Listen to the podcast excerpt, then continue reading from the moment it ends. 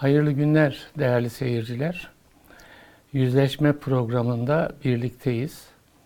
Yusuf Ziya Cömert'le beraber. Bugün çok değerli bir konuğumuz var. Ee, öncelikle bir ilim adamı, sonra siyasetçi, sonra Türkiye'nin çok önemli bir müessesesini yönetmiş olan insan, Ee, devlet adamı, bakanlık yapmış e, bir sima. Mustafa Sayit Yazıcıoğlu Hoca, Profesör Doktor. Hoş geldiniz hocam. Hoş bulduk Ahmet Bey. Nasılsınız? Afiyettesiniz. Teşekkür ederim. Allah afiyet versin. Hocam e, Sürmene doğumlu. E, Ankara İlahiyat Fakültesi öğretim üyeliği yapmış. Dekanlığını yapmış. Kelam alanında ilmi çalışmaları bulunan bir hocamız. 1987-92 arasında Diyanet İşleri Başkanlığı yapmış. Ee, 2002'den itibaren iki dönem e, milletvekili olarak parlamentoda bulunmuş.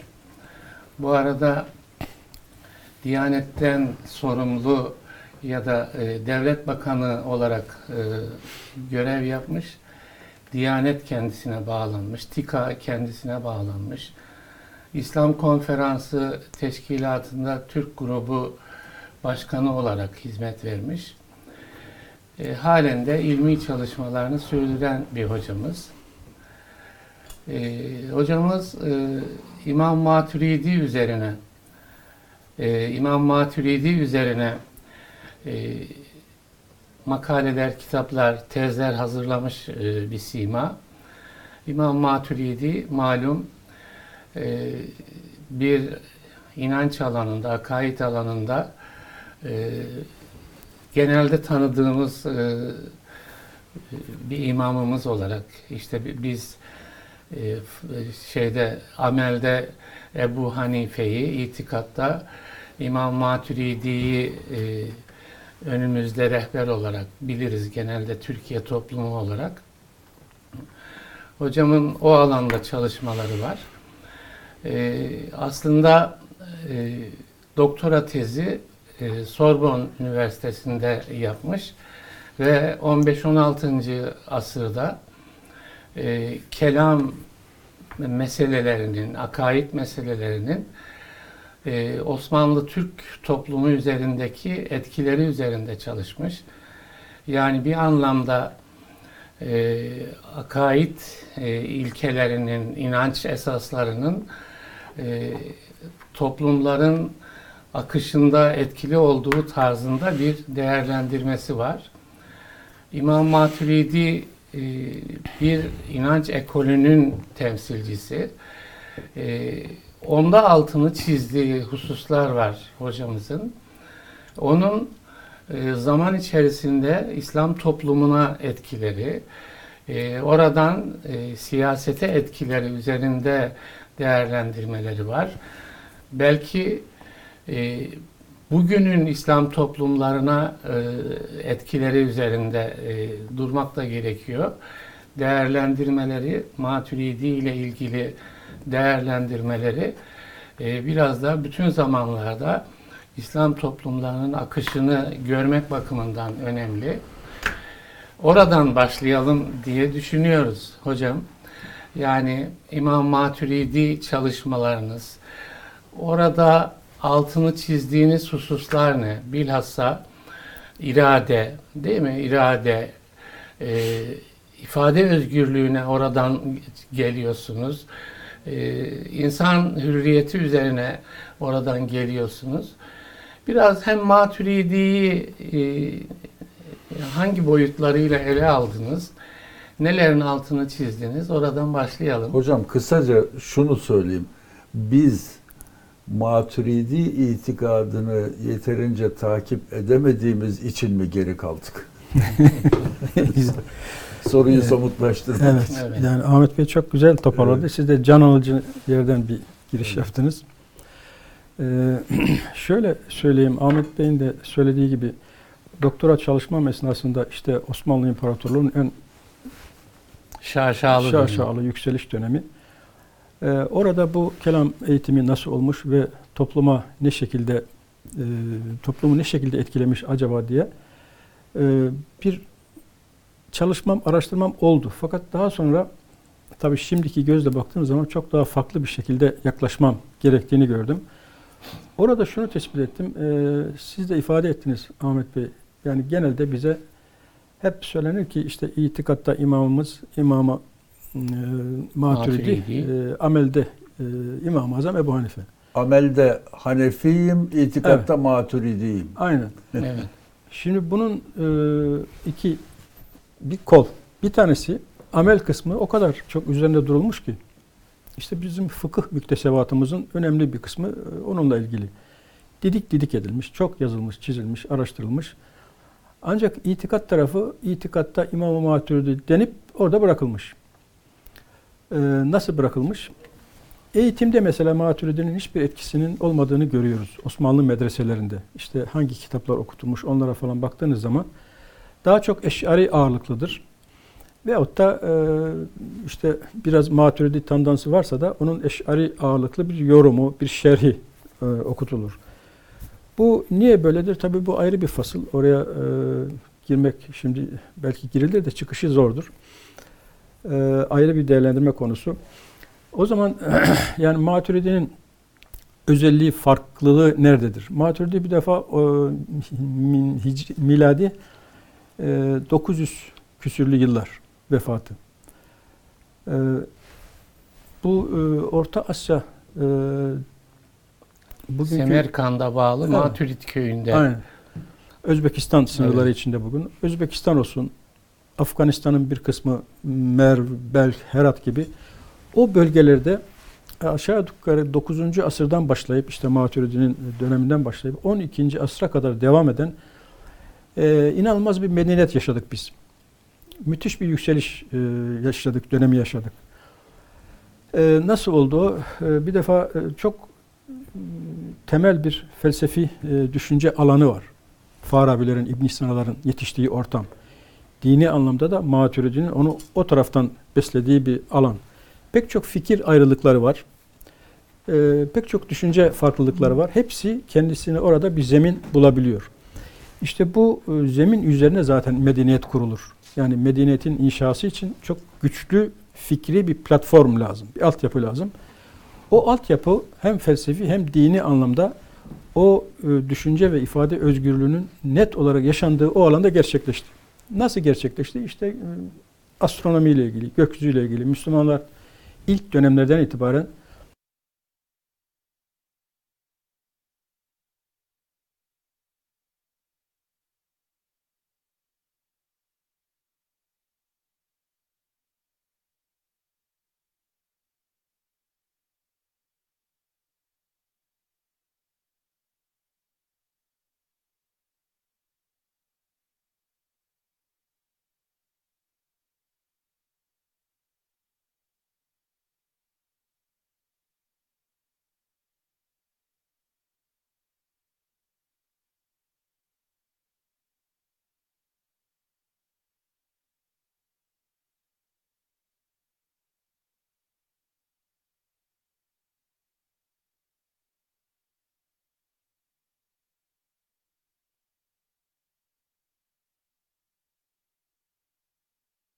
İşte yer altından suların, e, kanal su kanalları, e, sıcak suların gitmesi gelmesi vesaire. Tıp alanında, eczacılık alanında İbn Sina'nın şifası e, işte 18. yüzyıllara kadar Batı üniversitelerinde okutulurdu. Bugün Evet. Sorbonne Üniversitesi'nin en büyük amfisinin adı Sal Davisen, İbn Sina salonudur. Bu medeniyeti yaşadık. Bugün e, o bölgeler tabii çok geri kalmış bölgeler. Nasıl yaşadık? İşte böyle yaşadık. Böyle fikri bir e, Zenginlikle. zenginlikle e, iyi bir e, platform üzerinde hem felsefi hem dini anlamda bir düşünce platformunun üzerinden böyle bir e, medeniyet fışkırdı, yaşandı. Ondan sonra değişik sebeplerle Moğol istilasıyla vesairesiyle işte başka sahiplerle e, gerilemeye doğru başladık ve biz içe kapandık. Biz içe kapanırken Batı top, biz bu medeniyeti yaşarken Batı'da engizisyonlarla uğraşılırdı. Din, devlet, kilise, e, devlet mücadeleleri falan. Daha sonra onlar bunu aştılar. İşte ona akıl çağı dediler. İşte bilmem aydınlanma dönemi dediler. Biz de içe kapandık.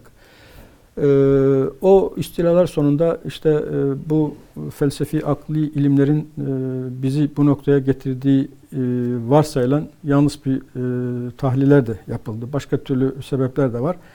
İçe kapanınca e, biz geriledikçe o tarafta yükselmiş oldu. Şimdi oradan bu altyapının üzerine Maturidi'yi yerleştirdiğimiz zaman o ortamda Maturidi'nin gerçekten ortaya koyduğu e, akaid konusunda kitabı tevhidi vardır onun. Bir de tefsir konusunda tevilat ehli sünne son yıllarda Türkçe kazandırılmıştır. Allah rahmet etsin. Bekir Topaloğlu Hoca'nın çok büyük emekleri var.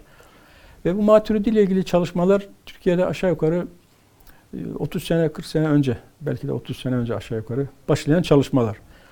Yani bir kısım çıkmazlardan e, kurtulmak için bize ışık tutacak e, neler olabilir? İtikatta böyle bir imamımız vardı. Ama itikatta bize neler söylemiş, e, nasıl bir üslup, nasıl bir metot benimsemiş, onlar üzerine yoğunlaşıldı. Ben de ilk çalışmayı yapanlardan birisiyim. Sayın Yeprem Hoca da aynı şekilde. Evet. Hatta ben tezimi aldığım zaman rahmetli hocam Hüseyin Atay'a dedim ki işte öğrendim. e, Hoca da dedim aynı konuda aynı konuda onlarca tez yapılır dedi. O bir tarafından bakar, sen bir tarafından bakarsın, başkası başka tarafından bakar. O kadar engin bir şeydir ki o her taraftan bakılabilir. Öyle başladık ve ondan sonra çok e, değerli çalışmalar yapıldı. Şimdi genç arkadaşlar var. Çok iyi bir noktaya geliniyor. Maturidi e, düşüncesinin bir defa o yetiştiği ortamın çok büyük etkisi olmuştur onun üzerinde. Orada bir düşünce ve ifade özgürlüğü var. Orada da mutezile var, işte başka e, sapık cereyanlar var vesaireler var. Ateistler dahi var. Herkes kendi düşüncesini ifade ediyor. Kendi e, çerçevesinde. Kimse kimseyle kavga, gürültü yapmıyor. Herkes kendi e, düşündüğü ve ürettiği şeyi ortaya koyuyor. Onlardan da işte böyle bir medeniyet çıkıyor. Nasıl bir şey hocam? Şimdi tabii e, ilmi camiada e, İmam Maturidi, Eş'ari konuşuluyor, biliniyor. Ama e, yani geniş kitleler yani adını belki sadece biliyor İmam Maturidi. Yani ana şeyi nedir odaklaştığı alan İmam Maturidi'nin? Ee, yani e, tefsirinde olsun, işte o e, kelam ile ilgili kitabı tevhidinde olsun aşağı yukarı e, inançla ilgili her konuya temas eder. Fakat bizim oradan e, benim üzerinde yoğunlaştığım alanı e, bu düşünce e, ve ifade özgürlüğü ve kader Evet. konusu olmuştur. Benim doçentlik tezim de Yani insanın göre- fiilleri Evet, e, e, nasıl belirleniyor? nasıl belirlenir, nasıl Allah yapılır? ile ilişkisi nedir? İnsan davranışlarının. Evet. Evet. Ne ölçüde bağımsız e, fiillerini e, yapma gücüne sahiptir? İşte hesap vermeyle bu e, arasındaki ilişkiyi nasıl e, sağlam bir zemine oturturuz? E, bütün bunlar tabii ki Sorumluluk tabii oradan Aynen. çıkıyor. İnsanın sorumluluğu e, oradan çıkıyor. doğru hayati konular bunlar. Yani e, bu insanın e, insan özgürlüğü e, zor bir konudur. Filozoflar da uğraşmıştır. İşte bizim İslam düşünürleri de uğraşmıştır. İçinden çıkılması zor bir konudur. Ama herkes bir yorum getirir, e, bir anlayış ortaya koyar.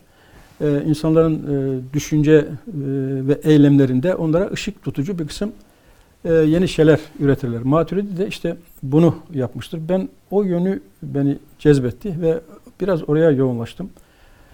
E, Düşünce ve ifade özgürlüğü ve bunun tabi kader konusu da çok önemli bir e, alandır bizim. Yanlış algılanan e, bir kavramdır. Bu maalesef e, Emevi döneminde Emevilerin iktidara gelişi e, biraz farklı olmuştur. E, sıkıntılı bir süreçte gerçekleşmiştir. İktidardan sonra kendi meşruiyetlerini temellendirebilmek için e, yaptıkları ettikleri birçok şeyi Allah'ın takdiri kader böyleymiş şekline bağlayarak sorumluluğu aşkın bir varlığa öteleyerek oradan sıyrılmayı denemişler. Fakat bu o kadar yoğun bir şekilde olmuş ki artık bir e, inanç haline gelmiş. Çok basit anlamda e, kader böyle toplum arasında şöyle anlaşılır. İşte Allah insanın yapıp edeceklerini ezeli ilmiyle bildiği için onları tayin etti, tespit etti. Yeri ve zamanı geldiğinde insan onları yapar. Böyle basit bir algı. E buradan bir determinizme gidildiğini Kaderin böyleymiş Aynen. deriz biz. Yani kaderim böyleymiş. yani böyle Böyle yazılmış. Böyle yazılmış. E, Dolayısıyla Alnına da yazılıyor. bunu bir teselli olarak da e, yapılır ama sorumluluktan e, Kaçışa yol açmaması lazım. Kaçış içinde bu yapılabiliyor. Evet. İşte o oradan zaten Yani deprem sıkıntılarımız diyelim başlıyor. ki binayı çürük yaptınız. Depremde yıkıldı. Ha, kaderim böyleymiş. Evet. Yani 100 kişi ölüyor binanın altında. Ya bu bir kader gibi. Orada müteahhidin sorumluluğu yok bilmem e, herkesin sorumluluğu göz ardı ediliyor. Göz ardı ediliyor. Sorumluluk bir aşkın varlığa öteleniyor. Yani burada büyük bir e, sıkıntılı bir sorun ortaya çıkıyor. Madem onu açtınız iki cümleyle o zaman biraz daha onu açayım. Biraz açalım hocam. Yani Evet. o çünkü hakikaten e, orada insan fiilinden ne kadar sorumludur.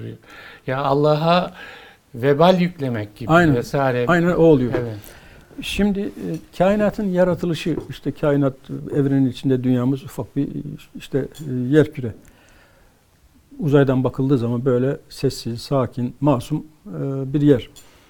Dünyanın işte yapısını araştırmış ilim adamları, jeologlar. Bakmışlar ki yerin altında bir sürü bir kısım şeyler var. Fay hatları dedikleri şeyler var. Bunlar zaman zaman işte enerji birikiyor, birbirine temas ediyor, kırılıyor. Kırıldığı zaman da bir sarsıntı meydana geliyor. İşte deprem olarak yeryüzüne vuruyor. Bunu bilim adamları araştırmışlar, bulmuşlar. Sismografik işte in- inmişler oralara alet gönderme vesaire. Ve sonunda bir e, dünyanın değişik bölgeleriyle ilgili bir deprem haritaları ortaya çıkarmışlar. Ülkemiz içinde vardır. Kuzey Doğu Anadolu fay hattı, işte öbür taraftan e, birkaç ay önce ve ne kadar oldu bir seneye yakın bir zamandır 6 Ee, Şubat. Evet. e, gördüğümüz doğu depremi, oralardaki fay hatlarının hepsi biliniyor. Dolayısıyla bilim bunları ortaya koyuyor. Demek istiyor ki burası böyle bir sıkıntılı bölgedir. Burada yerleşim olmaması lazım. Şayet olacaksa, zorunluysa onun da matematik hesapları var. İşte şu kadar kat olursa, bu kadar dimen, çimentosu demiri olursa, şu kadar mukavemetli olursa şu kadar şiddetteki bir depreme dayanır. Şimdi bunu e, yapmıyoruz. Bir defa o bölgeler üzerine yerleşim yapmışız.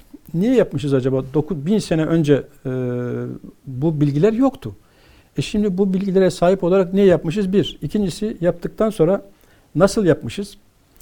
E, hepimiz görmüşüzdür bu Sakarya depreminde. Son depremde de var. Yan yana iki bina aşağı yukarı aynı katta. Birisi tamamen sıfırlamış, öbürü biraz böyle yan yatmış. E bu aynı darbeye maruz kalıyor bunlar. Evet. Demek ki burada da imalat hatası, kullanılan malzeme hatası, işte e, değişik şeyler. Bunların İnsan hepsi hatası sonuçta. hepsi bunların tespit edilebiliyor. Şimdi bunları e, işin kolay tarafı bunu bir takdire, kadere bağlayıp sıyrılma tercih ediliyor. Fakat bu yanlış bir kanaat. Artık bunu bırakalım. Bu e, buna artık kimsenin de e, inandığı da yok. Yani bizim hatamız dolayısıyla ortaya çıkan bir durumu Cenab-ı Hakk'a havale ederek bir bühtanda bulunmak hem ağır bir sorumluluktur hem de sorumluluktan da kaçmaktır. Bunun yerine bu niye böyle yapılıyor? Ee, Kim buna e, sebep olmuş? Yapanı, edeni, izin vereni vesaireyi falan bunları birer birer ortaya çıkarıp da gereken e, şeyler yapılmadıkça bu böyle devam eder gider. Hocam şimdi ya bir Müslüman toplumdan söz ediyoruz. Yani bizim toplumumuz Müslüman bir toplum. İnanç esasları da bu toplumun davranışlarını etkiliyor. Yani orada kader yorumu, değil mi? Kader yorumu. Yani insanın fiilinden sorumlu olup olmadığı meselesi çok temel bir mesele. Yani e, orada Maturidi ne diyor? İşte buradan oraya Evet. e, ben bağlayacaktım. Şimdi Maturidi'ye göre insan e, yaptığı fiillerini, eylemlerini kendi hür iradesiyle belirler ve yapar. Evet. E, Tabi Allah'ın yaratması da işin içindedir. Yani Allah mutlak anlamda her şeye hakimdir. Onda herhangi bir sıkıntı veyahut da bir tereddüt yok. Ama insan e, iradesi e, kendi yapacağı fiilleri kendisi seçer ve belirler. Böyle bir alan veriyor insanlara Maturidi ve ondan sonra gelen Nesefi. Şimdi insan yaptığı eylemleri bizzat kendi hür iradesiyle yapabilmeli ki onun hesabını verebilsin. Kendi hür iradesiyle yapamadığı bir şeyin hesabı sorulmaz. Evet. O zaman robot gibi olur. Hani böyle bir şey kurarsınız tık tık tık tık gider. Nasıl kurduysanız öyle gider. Ama o düşüncede olan bir ekol de var değil mi? Yani Tabii. kelamda cebriye, cebri değil. aynen. Evet. Havada uçuşan bir tüy gibi. Allah ne tarafa üflerse o tarafa, ne tarafa savurursa o tarafa gider gibi.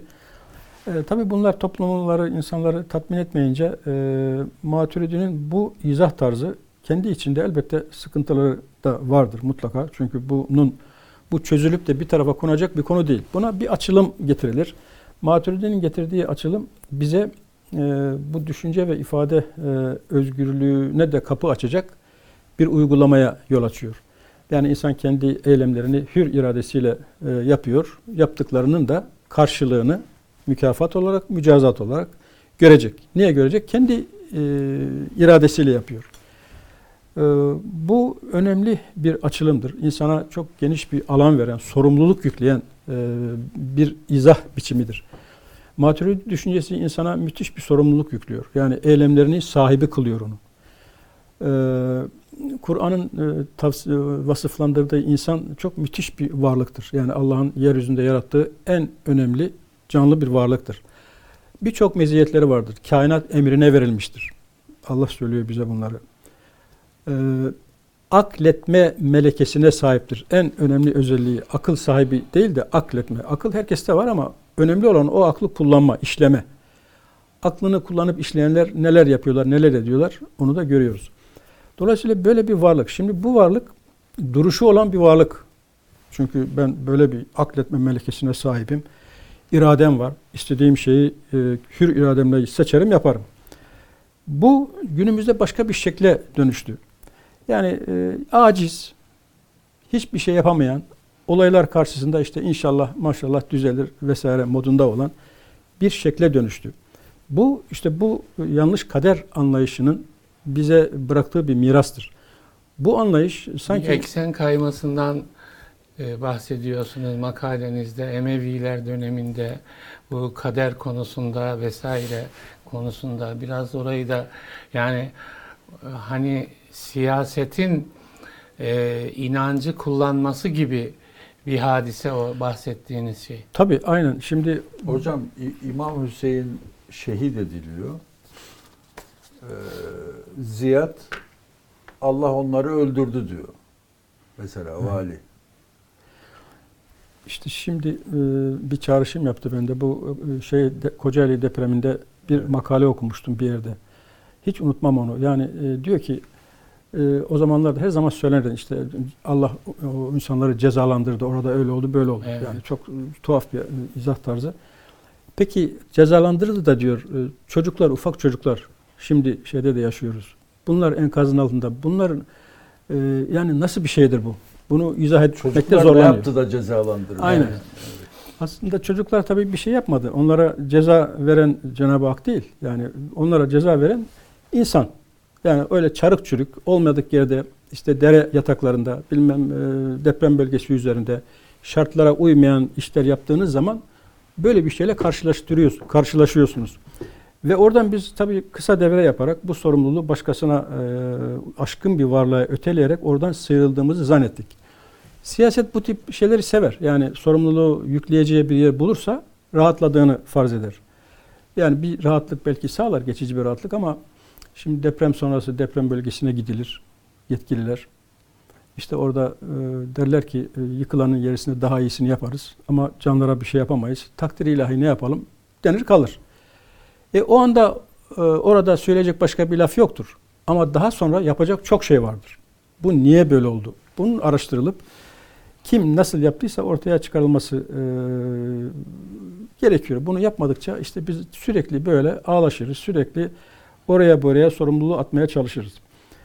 E şimdi Maturidi'nin bize açtığı e, ufuk budur. Bir de e, mesela söz gelimi şimdi aklıma geldi. E, çok sıklıkla özellikle siyasiler bunu dile getirirler. İşte kader mahkumlarını affedelim. Bir, belli bir dönemlerde. Kader mahkumunu affedelim. Kader mahkumu kim? Kader mahkumunun dışına çıkabilen mahkum var mıdır? Herkes bu kapsam içindedir. O zaman bütün ne suç işleyen olursa onları boşaltalım. Çünkü kaderleri öyle yazılmış. E böyle bir anlayış olur mu? Yani bunu söylüyorsanız başka türlü söyleyin. Yani yerimiz dar veya artık işte yeter bu kadar falan başka bir şey söyleyin ki Bu e, dini kavramları böylece tahrip etmeyelim. Bunları örselemeyelim. Bunlar örselendikçe özellikle şimdi günümüzde gençler bunları sorguluyor. Bunları sorguladığı zaman bu yapılanlarla örtüştüremiyor. Hocam, Örtüştüremeyince açmaza Ka- düşüyor. kader dini bir kavram mı? Kader güzel. Ya da nasıl yani dini bir kavram olarak kader nasıl bir şey? Ee, şimdi şöyle diyeyim, bu dünyanın yaratılışından bahsettik ya, içinde şunlar var, bunlar. Buna kader diyebiliriz. Bu çünkü bizim elimizde olan bir şey değil. Ama ondan sonrası ona yönelik tedbirler alarak iş yapmak e, bizim elimizde. Mesela şey de kader değil mi hocam? Yani bizim doğuşumuz, Yani yani bizim, ölümümüz aynen, yani. Bunlar bi- bizim seçtiğimiz şeyler değil. aynen irademiz dışında olan şeylere ne dersek diyelim. Evet. Ama irademizle, aklımızla hükmedeceğimiz bir şeyleri buraya bağlarsak işte orada olmuyor. Evet. Ee, Yani mesela Kur'an-ı Kerim'deki ha, kader, Şimdi oraya gelecektim. itikat kitabında e, ve bil kaderi Hayır, ile başlayan başlayan fasılla aynı şey. Aynen. Şimdi kader kelimesi Kur'an'da birkaç yerde geçer ama hiç bu anlamlarda değildir. Başka bir takdir, ölçü anlamına. Ee, fakat bu işte e, bir formülasyona konarak iman esaslarının altıncısı olarak yer almış. Ama Kur'an'da şimdi e, rahmetli gene e, rahmetle analım ona atıfta bulunayım. Hüseyin Atay Hoca'nın e, doktora tezidir Kur'an'a göre iman esasları. Hoca almış, saymış baştan başa bütün Kur'an'ı zaten hafız kendisi. Bütün ömrünü bu araştırmaya vermiş. Ee, beşin altına bir çizgi çekmiş. Ee, kadere, hayır ve şerrin Allah'ta olduğuna öyle bir şey yok. Kur'an'dan çıkmıyor bu.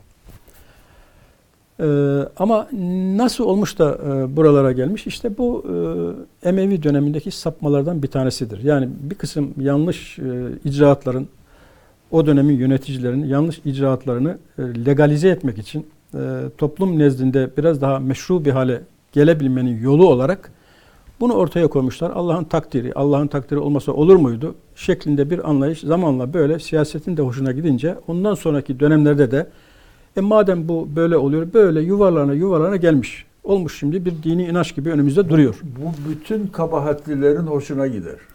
Herkesin hoşuna gidiyor. Hocam Yani oraya Siyasetçi olmak şart değil. yani yani. Allah Allah'ın iradesinin e, neye e, etkili olduğu noktasında bir şey var. Yani mesela Allah'ın yaratmasının neye etkili olduğu, Allah'ın kudretinin neye etkili olduğu ve biz yani diyelim ki bir insanın yaratılışı Ahmet Taşgetiren'in işte Said Yazıcıoğlu'nun yaratılışıyla fiillerdeki etkiyi karıştırıyoruz. Tabii.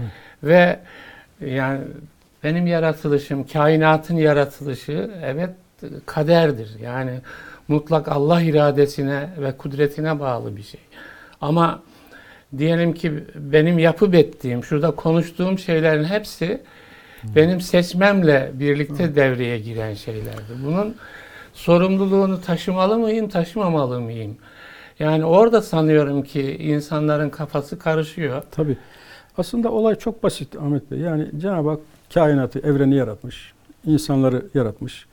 Akıl fikir vermiş. Düşünce melekesi, yetisi vermiş. Akletme melekesi vermiş. Ondan sonra da bir de rehber vermiş eline. Evet. Şuna göre şöyle yapın, böyle yapın. Ahlaki bir kısım öğütlerle yani dünyada nasıl yaşanacağına dair.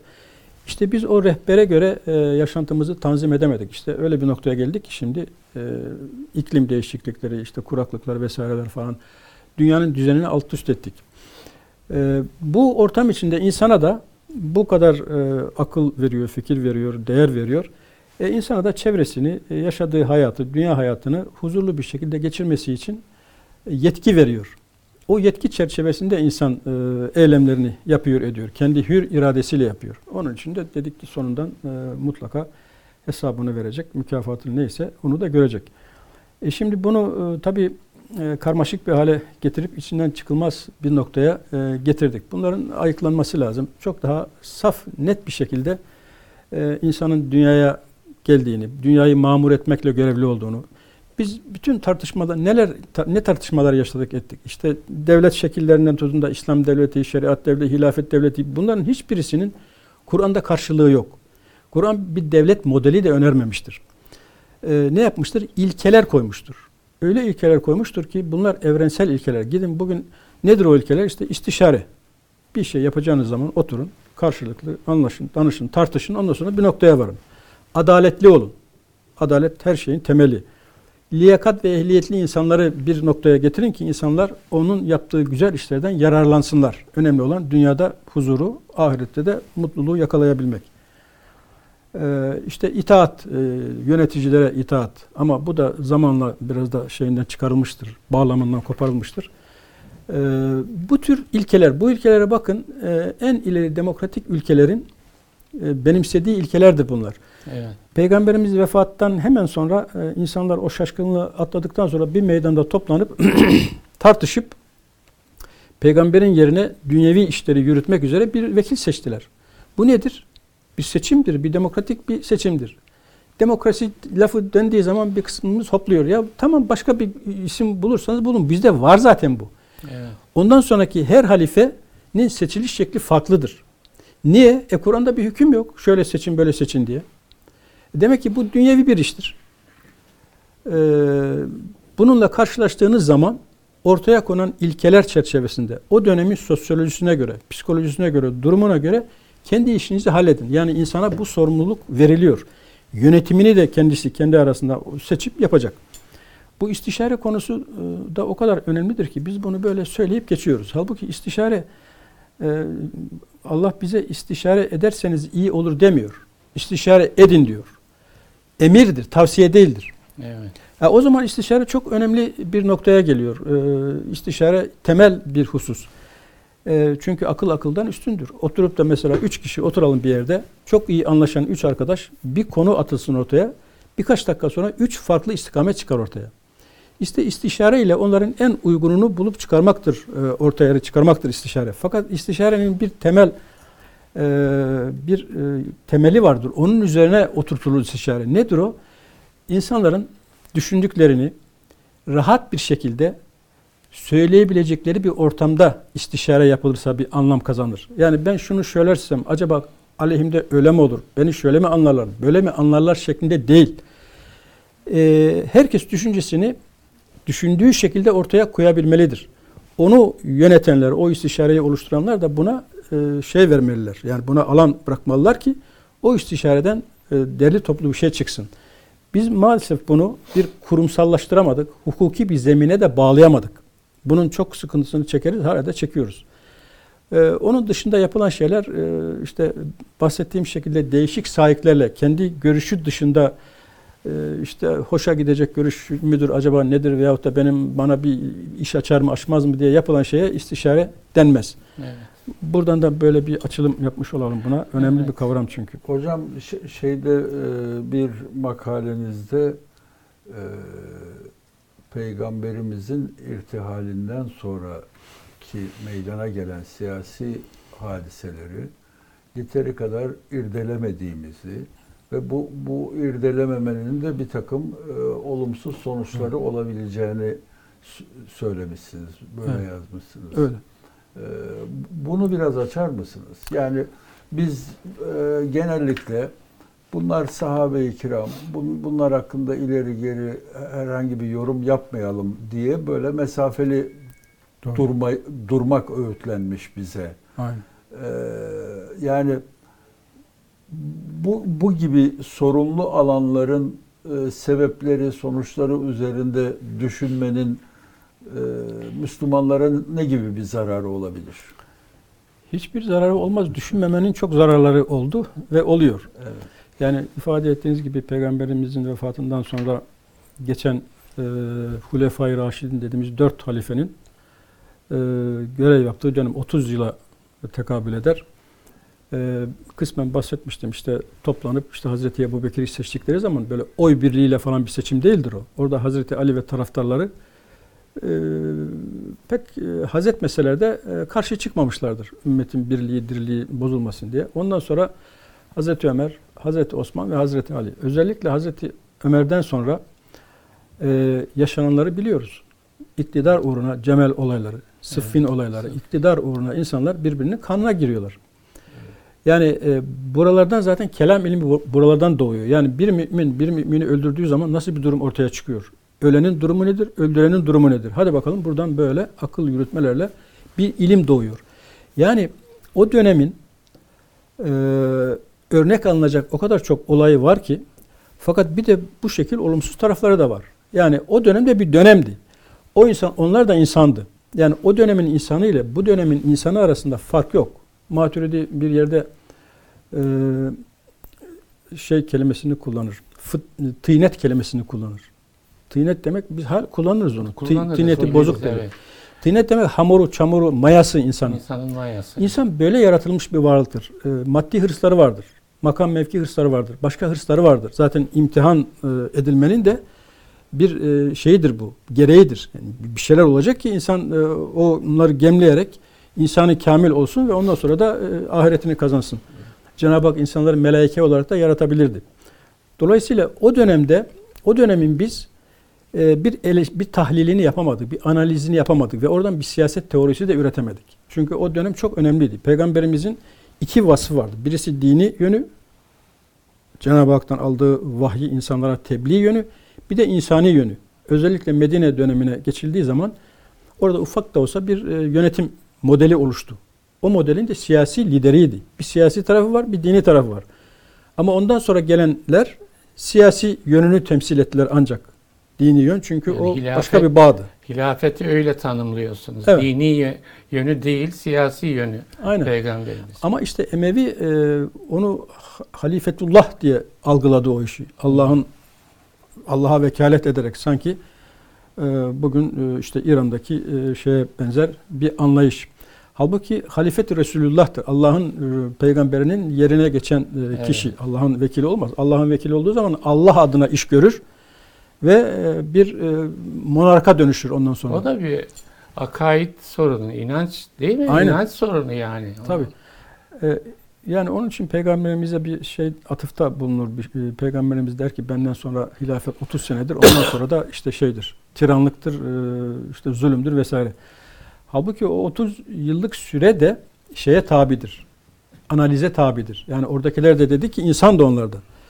E, şimdiki siyasetle o zamanın siyasetini karşılaştırdığınız zaman biraz daha e, şey olduğunu da görürüz. Şimdi e, mızrakların ucuna Kur'an sayfası e, koyup da savaş meydanına gitmek nasıl bir şeydir? Yani bunu tahayyül etmek bile Evet. sıkıntılı bir iştir. Dolayısıyla o dönemde eleştirilecek pek çok yön olmasına rağmen işte yine Emevi e, anlayışıdır bu. Onları işte orası e, tartışılmaz, orası e, eleştirilmez, onlar gökteki yıldızlar gibidir falan. E, gökteki yıldız gibi olan bir kısım icraatlar var. Örnek alınacak şeyler var. Hiç yanına yanaşılmayacak, ibret alınacak pek çok şeyler var.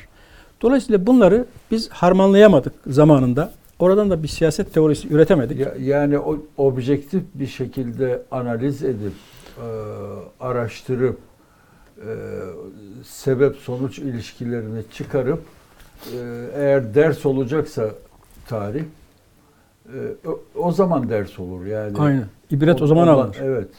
Doğru. Hocam bu e, yani Maturidi e, değerlendirmelerinin işte Emevi döneminde bir eksen kayması yaşandığını e, oradaki e, yani kader anlayışının Emevi iktidarını e, bir anlamda meşrulaştırma tarzında ortaya çıktığını e, ifade ettiniz. Yani bir anlamda siyaset e, toplumun inanç esaslarını güdümlemeyi tercih ediyor. Evet, bu- Şimdi böyle bir ilginç durum var. Yani toplumun mesela İslam akaidine ilişkin inanç esasları demek ki siyasetle de bağlantılı bir şey. Bu Emevi döneminde olduğu gibi bütün zamanlarda her da dönemde olur. e, böyle olur ve her Müslüman toplumun inanç e, e, esaslarına ilişkin birikimi mesela o ülkedeki siyaseti etkiliyor ya da siyaset onu etkilemeyi tercih ediyor. Yani düşünsenize siyaset e, Müslümanların itikadi kodlarına madde ilave ediyor. Evet. Yani evet yani işte Ya da şöyle düşünün diyor. Yani bu Evet. inanç esaslarını şöyle anlayın diyor. Ona ilişkin bir e, yani telkin süreci başlatıyor. Şimdi, Şimdi- burada bir cümle ilave Ha, edeyim buyurun Ahmet Bey. hocam. Yani bu yanlış anlayış e, zamanla dinleşiyor, din oluyor. Evet. Burada biz e, şuna da bir parantez açabiliriz. Biz de e, bizim e, eski ulemamız bize çok büyük bir külliyat bırakmış. Bir fıkıh külliyatı bıraktılar. Evet. O dönemlerin şartlarına göre oturdular, araştırdılar, uğraştılar. Bir külliyat bıraktılar. Fakat biz onu günümüze getirerek onu dinle özdeşleştiriyoruz. Evet. Fıkıhla dini aynileştiriyoruz. Evet. Bunları aynıleştirmek doğru değil. Bu yanlış bir tasnif.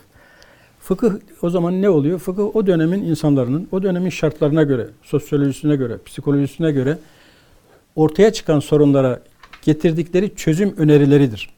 Gene din içerisinden. Tabii. Yani Kur'an'dan, Aynen. peygamberimizin örneklediği Aynen. şeylerden. Bu böyle bir külliyatı bize miras bırakmışlardır. Evet.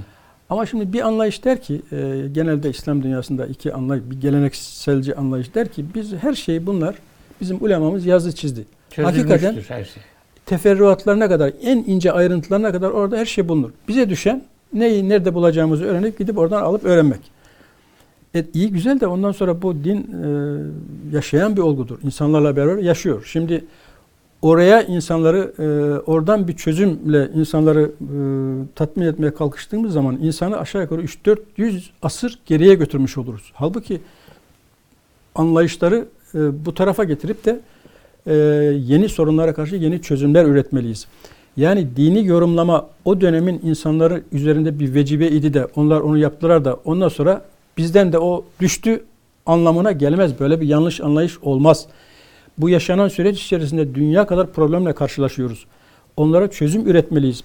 O fıkı biz e, reddetmeyiz. O bizim bir zenginliğimizdir, enginliğimizdir. Zaman zaman ona atıfta da bulunuruz. Evet. Ama çözümü orada bulamasak oturup kendimiz bulacağız. Yani aynı onların yaptığının bizim de yapmamız bizim üzerine, üzerimize bir görevdir. Bunu da Evet. araya bir e, parantez Bu da olarak koymuş önemli bir hatırlatma. Hakikaten yeni sorunlar ortaya çıkıyor. Yeni de- gelişmeler var. Bütün insanlık planında. Ya dinin bir anlamda yani kıyamete kadar yaşayacak olması, dinin aynı zamanda evrenselliği, yani cihan şumul olması bu bütün alanlarda ortaya çıkacak sorunlara dinin cevap vermesi Tabii. anlamına da geliyor. O zaman düşünce diriliğini korumak lazım Tabii. yani. İşte şimdi yaşıyoruz. e, Bir Filistin dramı yaşıyoruz. Neler çıkıyor ortaya? E bunları evirip çevirmemiz lazım. Yani Evet. oraya da bilmiyorum bir e, Tabii. bahis açılır mı? Ee, Yani A- A- Ahmet abinin o şeyinden az önce e, sarf ettiği cümlelerden şey hatırıma geldi. Ali Köse'nin bir kitabı var Dinin Geleceği diye yeni çıktı bugünlerde. Okudum. Evet. He. O, ve irkildim. Ben, ben de bu, bu sıralar onu okuyorum. Şimdi sizin söylediğiniz şey yani fıkıhın, kelamın bin sene, bin küsur sene önce verdiği cevaplar, e, getirdiği ilkeler. Eğer öyle olursa di- din sanki kıyamete kadar yaşa- yaşayamayacak gibi görünüyor. O kitabın çizdiği resim dünya dünya resmi bu. İslam dünyasına girmemiş. İslam dünyasına Hoca. evet. Aynen. Ee, ama e, bütün hemen hemen geri kalan her yeri kapsıyor. Aynen.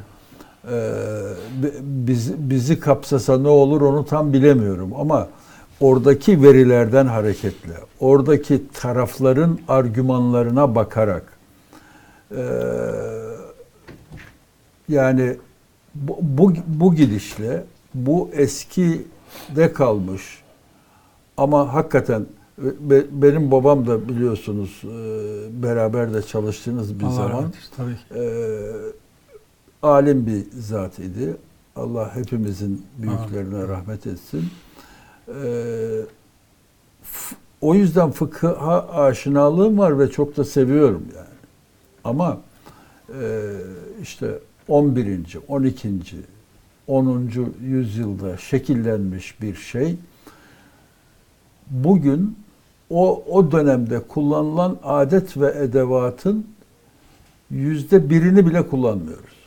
İş oraya geldi yani. e, o, o dönemdeki iliş, ilişkiler, e, iletişim vesaire o- onların hemen hemen hepsi kayboldu. Yani bö- böyle bir durumda e, üstelik şeyi de siz çok iyi bilirsiniz. Kimsenin yeni bir e, fikir üretme şeyi yoktur fıkıh kurallarına göre. Yani onların kendi çizdikleri, fukahanın çizdiği kurallara göre. Eskiden söylenilmiş şeyleri tekrar etmeye yetkiniz var. Rahmetli Sadrettin Yüksel Hoca öyle derdi. Ben sadece verilmiş fetvayı aktarmaya, müftü ona denirmiş. Memurum. Ha, yani bunu yapabilirim. Bunun üzerinde bir şey söyleyemem. O zaman insanlar birkaç asır geriye götürmeye Evet. e, çabasıdır. Bu bu sonuç vermez. Evet. O külliyatı biz reddetmeyiz, silmeyiz. Ama e, ona mahkum da olmayız. Yani Buna- bunlar o, o dönemde bile diyelim ki İmam Şafii ile Ebu Hanife değil mi arasında görüş farklılıkları var. Öyle. Ebu Hanife'nin kendi talebeleriyle değil mi hocam? Talebeleriyle Tabii, kendisi tabii. arasında yani görüş farklılıkları ortaya çıkmış. Yani aynı soru geliyor önüne ama farklı gene din içerisinden Farklı cevap. farklı cevap veriyor. Bugünden yani insan mesela ben zaman zaman yani bu Türkiye'deki ekonomi tartışmaları vesaire faiz tartışmaları söz konusu olduğunda hocam yani ilahiyattaki İslam hukuku hocalarını, İslam iktisadı üzerine çalışan hocaları yani çağrıda bulundum. Dedim ki çıkın ortaya bir şey söyleyin yani. Bugünün faiz anlayışı nedir? Kur'an'daki riba ile ilişkisi nedir? İşte yani kategorik olarak bazı şeyleri söylemek e, sorunu çözmüyorsa ne yapacaksınız? Diyelim ki dünyadan borçlanıyorsunuz. Döviz üzerinden borçlanıyorsunuz. Ve çok yüksek bu e, şey sebebiyle de e, Güven endeksi güven sebebiyle. endeksi sebebiyle de çok faiz yüksek borçlanıyorsunuz. Ne yapacaksınız? Yani arkadaş bende faiz hükmü şöyledir. E, Ona göre davranalım mı diyeceksiniz. Şimdi mesela e, bilmiyorum siz o konuda yeterli e, yani İslam fakihlerinin bu zamanın yeterli üretim yaptığı kanaatinde misiniz hocam? Yani bu tabii çok başka bir konu Ahmet Bey. Şu kadarını söyleyeyim burada. Bu e, tabii bu konular olduğu zaman hemen işte Diyanet ne diyor, ilahiyatçılar ne diyor. Evet. Yani bu konu e, bir ekonomik yönü de ağır basan bir konudur. Kur'an ribayı yasaklamıştır. Evet. Ama bugünkü faizle riba ne kadar örtüşür? Nasıl Hı hı. örtüşür? Ee, bu öyle kolaylıkla cevap verilecek bir şey değil. Yani hemen e, burada ilahiyatçılara ve diyanete e, yüklenmenin çok da fazla bir anlamı yok. Bu ortaklaşa yapılacak bir çalışmanın ürünüdür. Biz toplum olarak bu ortaklaşa çalışmalara çok da fazla e, şey vermeyiz. Ee, yani hakikaten bir problemdir. En büyük problemlerden bir tanesidir. Herkes hala bir sorduğunuz zaman faiz haramdır.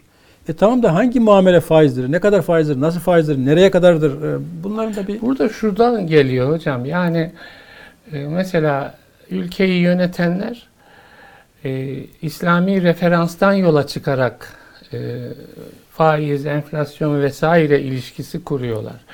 Yani e, insanlar da ister istemez bunu tartışıyor. Sonuçta e, İslam'ın o konudaki yaklaşımı tartışılıyor yani. Hayata uyuyor mu uymuyor mu diye tartışılıyor. O açıdan e, Çok yani haklısınız. soruluyor yani. bakınız bizim o 9. 10. asırda yaşayan işte e, Cüveyni ve Bakillani diye iki tane önemli düşünürümüz var. Onların kitaplarının bir yerlerinde bu fiyat artışlarının işte piyasa işlerinin oluşumunu hep e, Allah'a bağlar. O dönemin şartlarında diyor ki yani bu fiyat artışlarına yol açan şey e, ortaya çıkan emtiaya karşı insanların bir e, satın alma duygusu. Bunları Allah yaratır. Dolayısıyla Yani bir e, anlamda kader gibi bir şey. Aynen. Yani buna bağla e, o zamanlar böyle bir bağlama yapmışlar. E, Evet. Şimdi bu bağlamı yapacak halimiz yok. Yani nihayet e, bunları insan yönetiyor. Evet. Ee, insanda alışveriş dürtüsü elbette vardır. Gördüğü işte çocuklarda, gençlerde vesaire onu alayım, bunu telefonu 3 ayda bir, 5 ayda bir değiştireyim. Bu bir şey tamam. Ama bunu yönetmek de bununla ilgili bir kısım e, işte düzenlemeleri yapmak da insana düşen bir Evet. vecibe. Dolayısıyla onu oraya bağlamak doğru bir şey değil. Biraz önceki şeyinizden yani fikir ayrılıkları hep deriz. e, fikirlerin e, çarpışmasından hakikat, doğar. Hakikat doğar. Bunu deriz ama fikirleri de çarpıştırmayız. Özellikle günümüzde öyle bir şey çıktı ki ortaya hakikat tekelciliği yapılıyor. Yani herkes kendi fikrinin mutlak gerçek olduğunu ortaya koyuyor. İşte sıkıntı burada başlıyor. Bırakın başkaları da söylesin. Haddi aşıyorsa da aşsın. evet. O had e, zamanında yerli yerine gelir. Yani aşırılıklar zamanla törpülenir. Bir noktaya gelinir. Ama ille belirlenmiş bir şey etrafında döner durursak oradan bir şey üretemeyiz. Ee, ifade ve düşünce özgürlüğünün olmadığı, kamil anlamda olmadığı bir yerden üretim çıkmaz. Üretim çıkacak ki o üretimde ba- bazı fason e, şeyler de olacak. İşte e, hatalı şeyler de olacak. Onlar yerli yerini bulur. Yeter ki herkes herkese saygı duysun. Hakikat tekelciliği yapmasın kimse. Kimsenin elinde değil o. Bizim e, ulemamız bir e, işte Şeyhülislamlar bir konuda görüş verdikleri zaman altına ne derlerdi? Ben böyle e, gördüm, böyle anlıyorum ama Allah doğrusunu bilir. Evet. Yani Allahu onu- alem Bir bir sevap. Evet. Evet, bir muradi. Yani e, bunu onlar göstermiş de şimdiki bazı şeyler maalesef gösteremiyor. İşte buradan da sıkıntı çıkıyor, çatışma çıkıyor. Ondan da kaos çıkıyor. Hocam bu şimdi öyle bir şey yaşıyoruz ki gündem hakikaten kahroluyoruz. Yani bu Gazze gündemi her gün oradan çocuk cesetleri işte kararının bugünkü e, manşetindeki fotoğraf vesaire. Yani çok konuşulabilir tabii Gazze üzerine de. Ben de şöyle bir ya neden hep mazlumuz? Ya İslam dünyası Çok- neden hep mazlum? Çok yani güzel. neden hep ağlıyoruz? Neden Çok güzel. neyi kaybettik biz? Yani oradan biraz konuşalım isterim yani. Hmm, Tabii vaktimiz e, ne kadar bilmiyorum ama Bir orada iki sorumuz var hocam. Yani var, e, e, o yaptığınız e, tasviri, o dramatik sahneleri artık insan e, göre göre çok Evet. yani her akşam bazı yorumcular haklı olarak diyorlar ki kanıksadık. İşte e, beş çocuk öldü, ön çocuk öldü, onun şu kadar çocuk öldü. Bunu bile kanıksar hale geldik. Yani gerçekten bir dram yaşanıyor orada. Fakat bu niye böyle oluyor? Herkes oralarda. Bütün işte Amerika'sı orada bilmem şu orada bu orada falan. Yani bu İslam dünyası e, biraz içinde olduğum için birkaç kelime oradan söyleyeyim. E, yani aşağı yukarı siz İslam Konferansı Teşkilatı'nın Evet. Türk grubu başkanlığı yapmışsınız. Doğru. Nelerde Evet. nelerle karşılaştık şimdi anlatmakla bitmez. Ee, aşağı yukarı 67 e, 70 civarında diyelim İslam ülkesi var. Bunların oluşturduğu bir siyasi birlik de var. İslam Hı. İşbirliği Teşkilatı. Evet. Denir ki Birleşmiş Milletler'den sonra en e, büyük uluslararası teşkilat. Doğru. Sayı itibariyle öyle. Üye sayısı itibariyle. Aynen. Ama güç itibariyle maalesef ayakta duramaz. Duramıyor. Bunun değişik nedenleri var. Ee, işte farklı coğrafi e, bölgelerde yer alırlar. Uzak Doğu'dan başlayın, işte Orta Asya'dan, işte Orta Doğu, Kuzey Tabii. Afrika, Orta Asya vesaire falan. Her tarafın kendine göre e, öncelikleri var, sıkıntıları var vesaire var. Yani bir birlik kurmak çok zor. Fakat bir şeyi e, kaçırmamak lazım. En önemlisi bunların yani İslam ülkelerini yönetenler o ülkenin halkları tarafından seçilemiyor maalesef. Bunun iki istisnası vardır. Birisi Türkiye'dir, birisi İran'dır. İran'da da farklıdır. Yani mesela Cumhurbaşkanlığına seçimle geliniyor. Fakat oraya aday olmak için belli yerlerden geçmek lazım, vize almak lazım vesaire. Bizde Allah'a şükür öyle bir, Bizdeki Kenan Evren, Junta'nın vize vermesi aynen. gibi ilk demokrasi Oraya geçiş şeylerinde, evet. bir sürü çizikler e, yapılıyordu, ediliyordu. Ama bizde serbest seçimler yapılıyor çok şükür. İşte yenisini geçirdik birkaç ay oluyor. Herkes aday olabilir. İnsanlar hür iradeleriyle gidip e, istedikleri kişiyi seçebiliyorlar. Bu e, o ülkeye, o ülkeyi yöneten e, kişiye büyük bir e, özgüven veriyor. Büyük bir güç veriyor. Şimdi bizim Cumhurbaşkanımızın e, bu olaylar karşısında gösterdiği tavrın kökeninde büyük oranda bu yatar. Toplum arkasındadır. E, Yarısı oy vermiştir, vermemiştir ayrı bir konu. Seçildikten sonra herkesin e, herkesi temsil eder, ülkeyi temsil eder. Bütün her hangi görüşte, düşüncede olursa olsun hepsinin temsilcisidir. Onun verdiği güçle dik durabiliyor. İşte e, dünya beşten büyüktür ifadesi çok önemli bir ifadedir Cumhurbaşkanımızın. Evet. Ee, işte beş tane ülke e, savaş sonrası oturmuşlar. Öyle bir şey düzenlemişler ki bir tanesi olmaz dedi mi olmuyor. E böyle bir şey olabilir mi? Dünya nereye geldi? Bu gitgide taraftar kazanıyor. Bunu daha e, rafine bir şekilde e, işlemek lazım ve sonunda mutlaka burada bir değişikliğe gidilecektir. Şimdi gelirsek İslam dünyasına bu iki ülkenin dışında ım, yaşayan insanlar yöneticilerini kendileri seçemiyorlar. Başka şeylerle babadan oğula geçiyor. işte oradan buraya geliyor. Dış desteklerle vesairelerle. E, dolayısıyla e, İslam dünyası ayağa kalkamıyor. İslam dünyası bugün dünyanın ihtiyaç hissettiği bütün doğal zenginliklerin üzerindedir. Orta Doğu'nun zenginliklerine bakın. Orta Asya'nın doğal gaz, petrol zenginliği, Kuzey Afrika'nın vesaire. Yani dünyanın boğazını ve bunun dışında bir de stratejik önemi var. Bütün geçiş güzergahlarının bu e, doğal gaz ve petrolle ilgili işte e, aktarım yerlerinin geçtiği coğrafya burası. Yani dünyanın boğazını sıkacak, şah damarından yakalayacak imkanlara sahip olan bir dünya ayağa kalkamıyor. Aciz bir şekilde Hocam, bakıyor ben, olan bir Ben bir dizi konferans verdim. Ümmet ne zaman ayağa kalkar diye. Sizce ümmet ne zaman ayağa kalkar? Ümmet Yani mesela ayağa 10 yıl, 20 yıl, 50 yıl. Yani bunu Yani- bir konferans salonunda sordum. 5 yıl dedim. Salonda ses yok. 10 yıl ses yok. 20 yıl ses yok. 50 yıl inşallah dedi birisi. Ben dedim ki o inşallah da bizim olmayacak işler için söylediğimiz inşallaha benziyor. Öyle. Yani e, hakikaten mesela Gazze konusunda belki bunun muhasebesini yapmak lazım. Şimdi en güçlü Türkiye diyoruz değil mi? Evet. Yani şey sistem olarak da belki ama yani Türkiye'nin yapabilecekleri de sınırlı. Ama tek başına e, ne Değil mi? Yani ki Türkiye? sınırlı yani belli bir şey bu Evet. yani.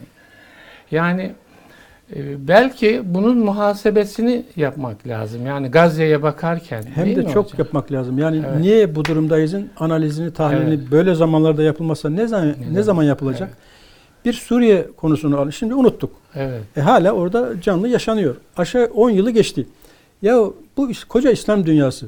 Hadi hepsini bırakalım. İslam dünyasının bir de e, önde gelenleri var. Türkiye var. İran var. Suudi Arabistan, Mısır vesaire. Mısır. Ya bunlar nedir kardeşim? Gelin sizin alıp veremediğiniz nedir? Siz ne istiyorsunuz? Siz ne veriyorsunuz, ne vermiyorsunuz? Yani bunlar ne bileyim yani oturup çözülebilecek şeylerdir. Hocam İslam konferansının içinde çalıştınız. Oradan mutlaka e, bir izlenim edinmişsinizdir. Bir kanaat edinmişsinizdir. Burada insanlar var, uzmanlar var, iktisatçılar var, mollalar var, bankacılar var, falanlar var, filanlar var. Hepsi var. Hepsi Ve, ve İslam dünyasının da e, eğer akıllı bir adama sorarsanız e, sor- sorunları aşağı yukarı belli. Hep politik sorunları da, ekonomik sorunları. Ya bunlar hakkında e, sadra şifa olacak bir çalışma ya da bir vizyon, böyle bir alamet hissettiniz mi bu süre içinde? Çok zor Yusuf Ziya Bey. Şimdi bir örnek vereyim. Bu e, Kudüs'ün e, başkent, e, İsrail'in başkenti olarak ilan ettiği bir ara bu şey Evet, Trump evet. mıydı işte imzaladı Evet, böyle imzaladı televizyona gösterdi. Trump, Onun evet. üzerine bir kaynaştı ortalık böyle gene protestolar vesaire falan. O zaman Türkiye dönem başkanıydı İslam İşbirliği Teşkilatı'nın. Cumhurbaşkanımız dönem başkanı e, sıfatıyla zirve tertip etti. Zirve dediğiniz bütün bu ülkelerin 70'e yakın ülkenin devlet başkanlarının katıldığı Evet. bir forum. Kim geliyor oraya? 3-5 devlet başkanı. Afrika'dan şuradan buradan falan. Bir müddet sonra e, büyükelçiliğini taşıdı Amerika oraya. Tekrar e, bu karmaşa oldu. Cumhurbaşkanımız tekrar bir zirve daha düzenledi İstanbul'da. İstanbul Deklarasyonu imzalandı. E, aşağı yukarı yine aynı katılım. Şimdi Batı bunu çok iyi bilir. Bunlar toplanırlar, orada bir şeyler yaparlar. Hiçbir kıymeti harbiyesi yoktur bizim için ve yoktur. E, olması e, gerekir. E, olması için e, ne yapmak gerekir? İşte böyle zamanlarda bu işin üzerine eğilmek lazım. Bahsettiğim konu tabii e, bir temennidir. Yani ülkelerin demokratik bir şekilde liderlerini seçmeleri her ülkeye bir güç verir. Bir ayakta e, duracakları e, bir bir ortam oluşturur. E, onunla beraber yani ellerindeki bu kadar imkanı e, bu kadar heba eden başka bir e, şey göremezsiniz. Yani İslam İşbirliği Teşkilatı'nın bugün İslam dünyasında ve dünya siyasetindeki rolü, fonksiyonu nedir dediğiniz zaman ortaya bir şey çıkmıyor. İşte şimdi ne yapıldı? Gene bir şey yapıldı böyle işte kınandı vesaire falan. Ondan sonra işte Amerika ne yapıyor, öteki ne yapıyor, beriki ne yapıyor, Çin nasıl geldi, nasıl gitti bunlarla uğraşıyoruz. Yani işin e, bu yönünü, bu işin sıcaklığı e, geçtikten sonra bile oturup da bunun üzerinde durmak lazım. Yani e, bu bu birliğin yani Cenab-ı Hak bize bir ümmet olarak bizi vasıflandırıyor. Yani farklı farklı milletlersiniz ama bir araya gelin, bir araya gelin, el ele verin, işlerinizi halledin. Yani bunlardan bunları nasıl yapamayız? Niye yapamayız? Herkes buralarda Suriye konusunda herkes söz sahibi. Amerika'sı, Rusya'sı, Fransa'sı bilmem nesi. E peki bu Suriye'nin e, Suriye ile ne ilgisi var? Suriye başka bir bölgede, başka bir yerde. E ama bakın biz şimdi e, birkaç e, birkaç yıl öncesine kadar bütün bölge ülkeleriyle sıkıntılı bir durumdaydık. Evet. E, yanlış bir şey izledik. E, sıkıntıya düştük. Onunla bozulduk, bozuştuk, bununla bozuştuk vesaire. O zamanın e, siyasi e, gelişmeleri öyle gerektirdi belki. E şimdi toparladık e, ama e, toparlanır toparlanmaz bu e, felaketle karşılaştık. E, bu can yakan e, bir şeydir. E, insanları yani inanılmaz şekilde yani ne bir şey yerken içerken hep gözünüzün önüne bir şey geliyor. Yani evet.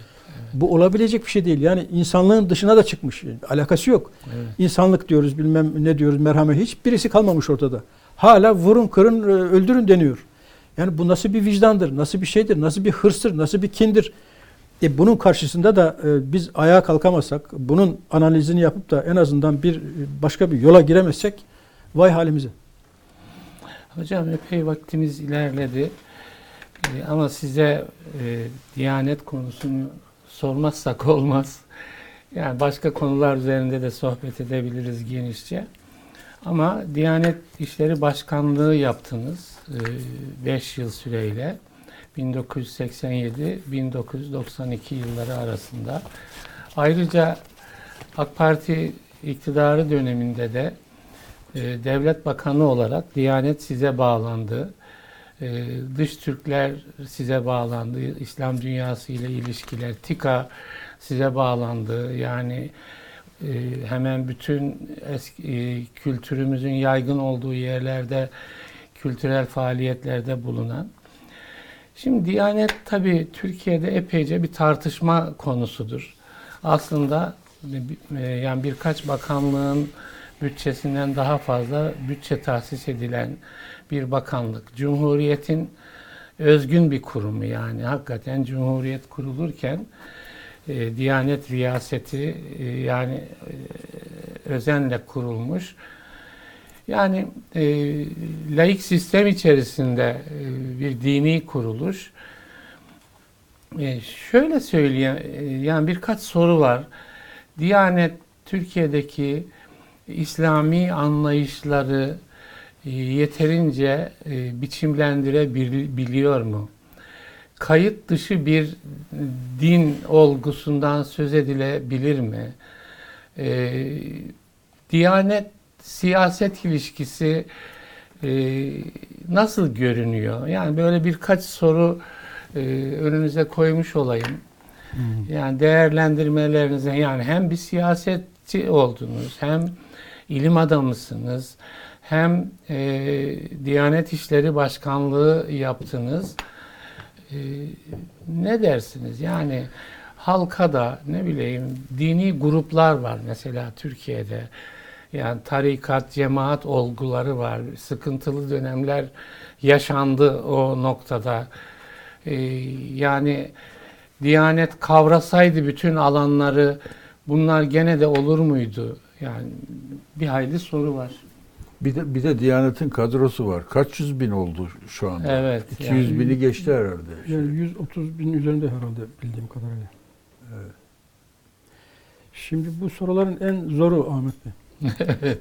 Ben konuda çok fazla e, bir değerlendirme e,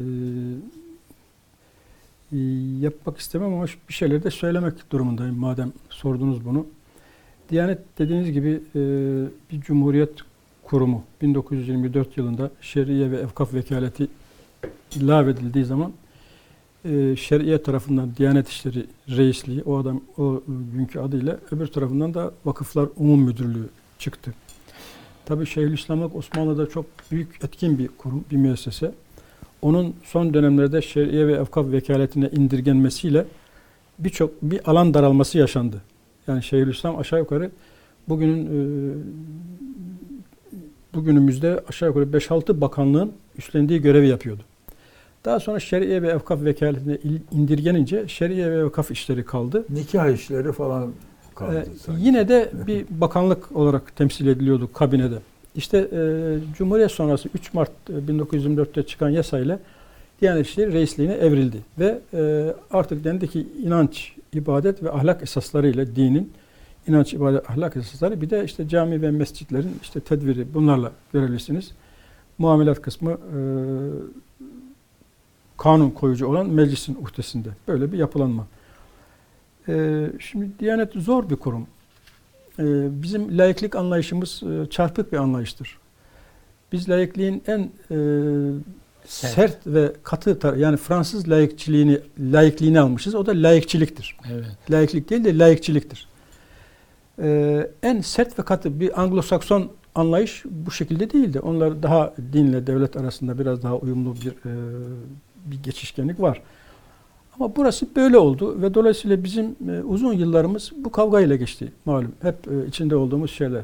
Her şey laikliğe ters, laikliğe aykırı vesaire falan. E, bir kurum düşünün. Devletin ortasında içinde yer alıyor.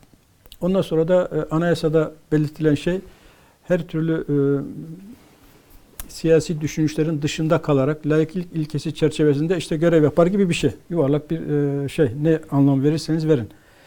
E, bu kadar siyasi ortamın içinde e, siyasetin içinde olan bir kurum nasıl siyasetin dışında kalacak? Bir soru. E, zor bir şey, zor bir konu.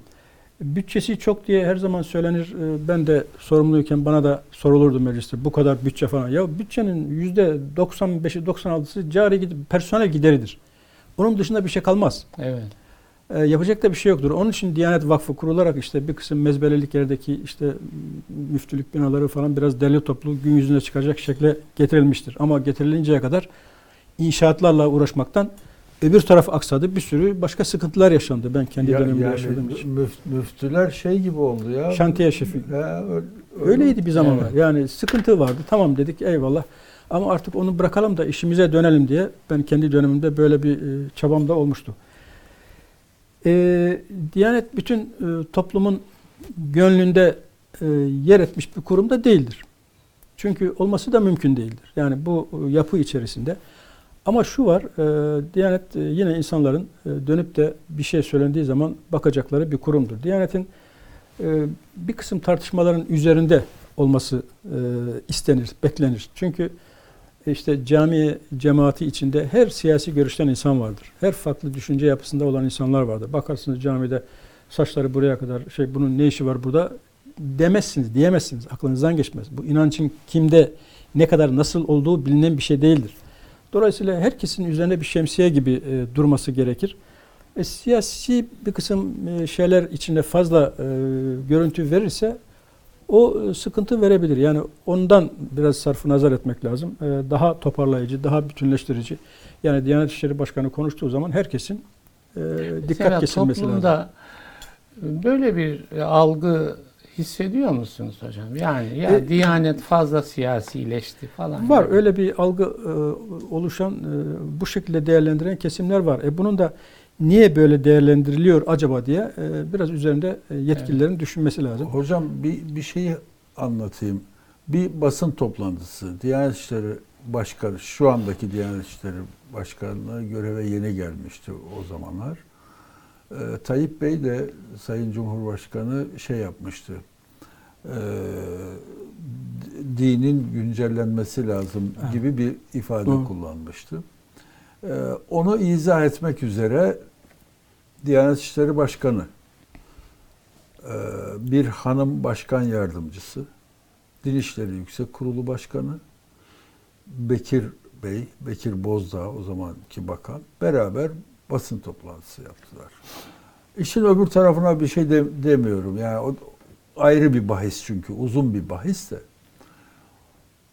Onunla ilgili sorumu sorduktan sonra şunu söylemiştim. Bakın eee devlet bakanı ile Diyanet İşleri Başkanı beraber e, basın toplantısı yapıyorsunuz. Bu çok yakın plan bir çalışma tarzı. Biraz mesafeli olması da- daha itimat telkin edicidir diye de sorumun arkasına eklemiştim. Yani o- onun gölgesinde belli ki ya bakan oradaysa Diyanet İşleri Başkanı kendi başına ne söyleyecek?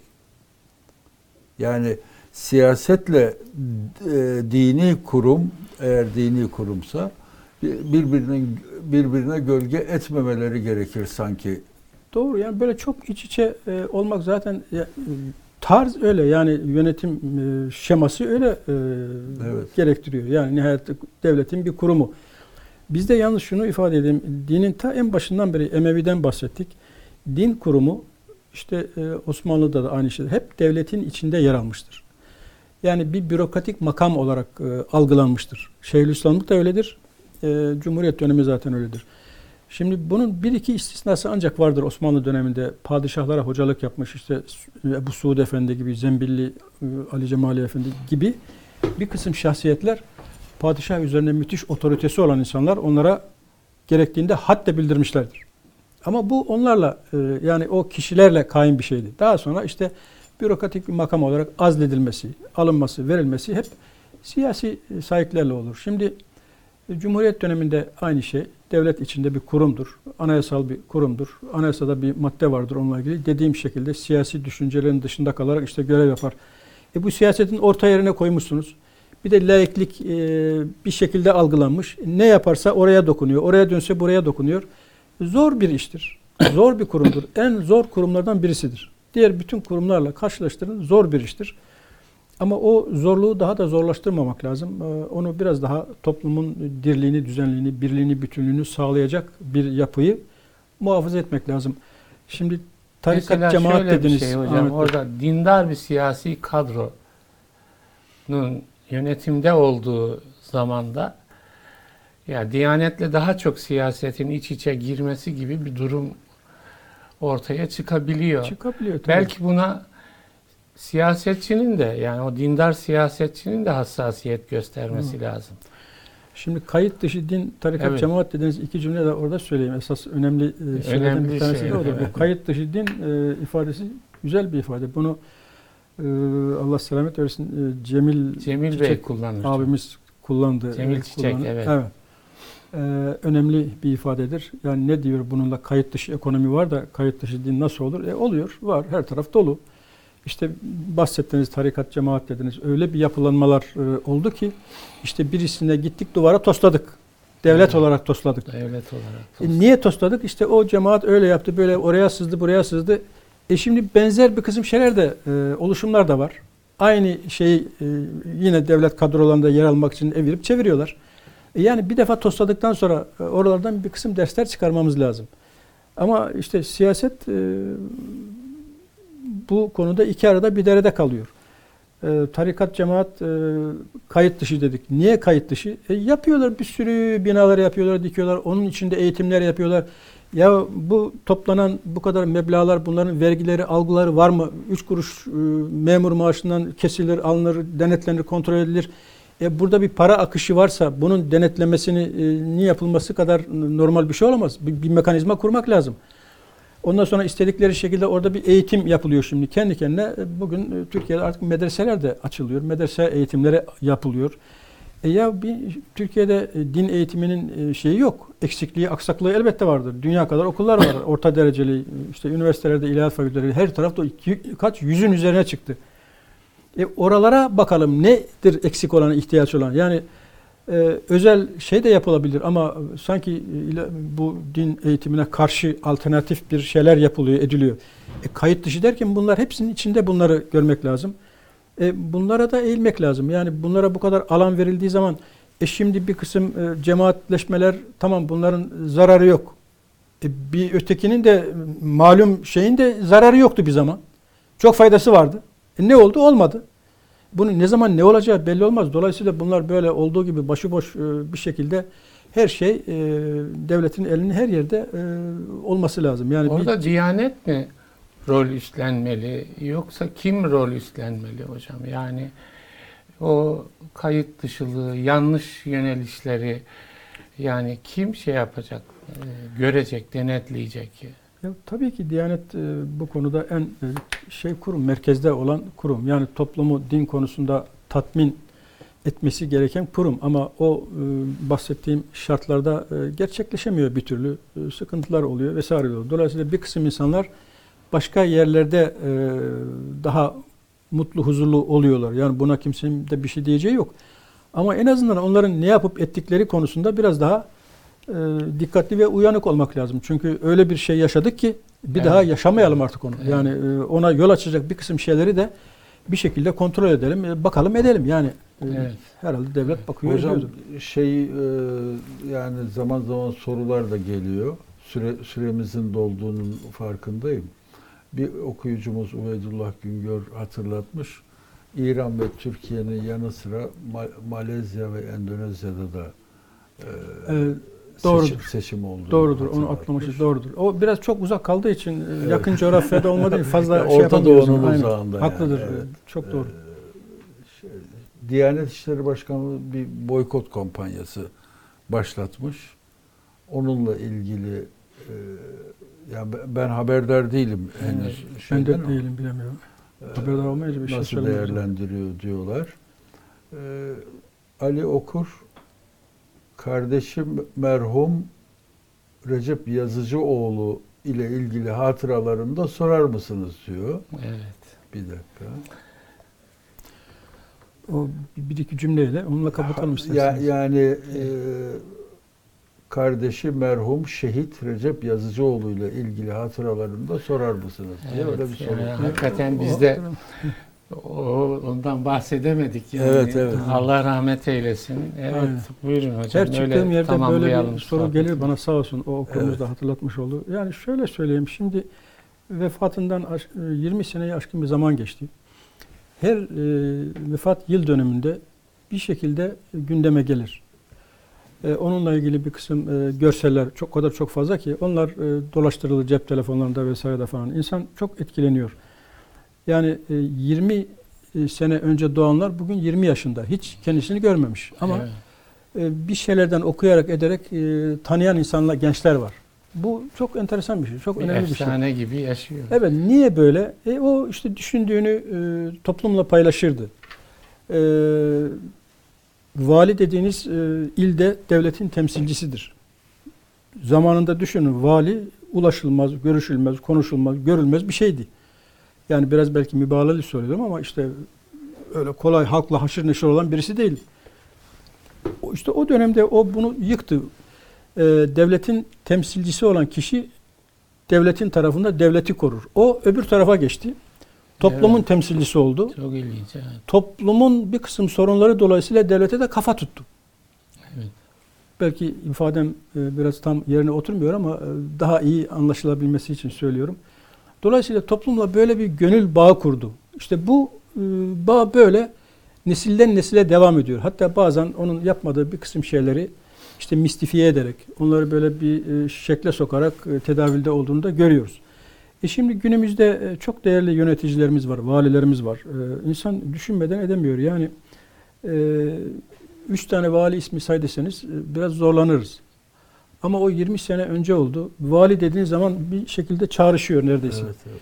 Demek ki böyle gönülden, içten gelerek, hiçbir hasbi, e, hasbi davranarak, hiçbir başka hesabı siyasi veyahut da başka hesabı olmadan ülkeye adandığınız zaman e, bir yer ediniyorsunuz ve o nesilden nesile de devam ediyor. Ne mutlu böyle e, olabilenlere. Allah razı Allah olsun. razı olsun. Cümlenin. Hocam çok teşekkür ederiz. Yani çok istifadeli bir program oldu. Sağ olun. ben teşekkür, teşekkür ederiz. ederim. Eksik olmayın. Değerli seyirciler, bir yüzleşme programının daha sonuna geldik. Mustafa Sait Yazıcıoğlu hocamızı konuk ettik. Haftaya inşallah bir başka konukla beraber olacağız. Hayırlı günler diliyoruz efendim.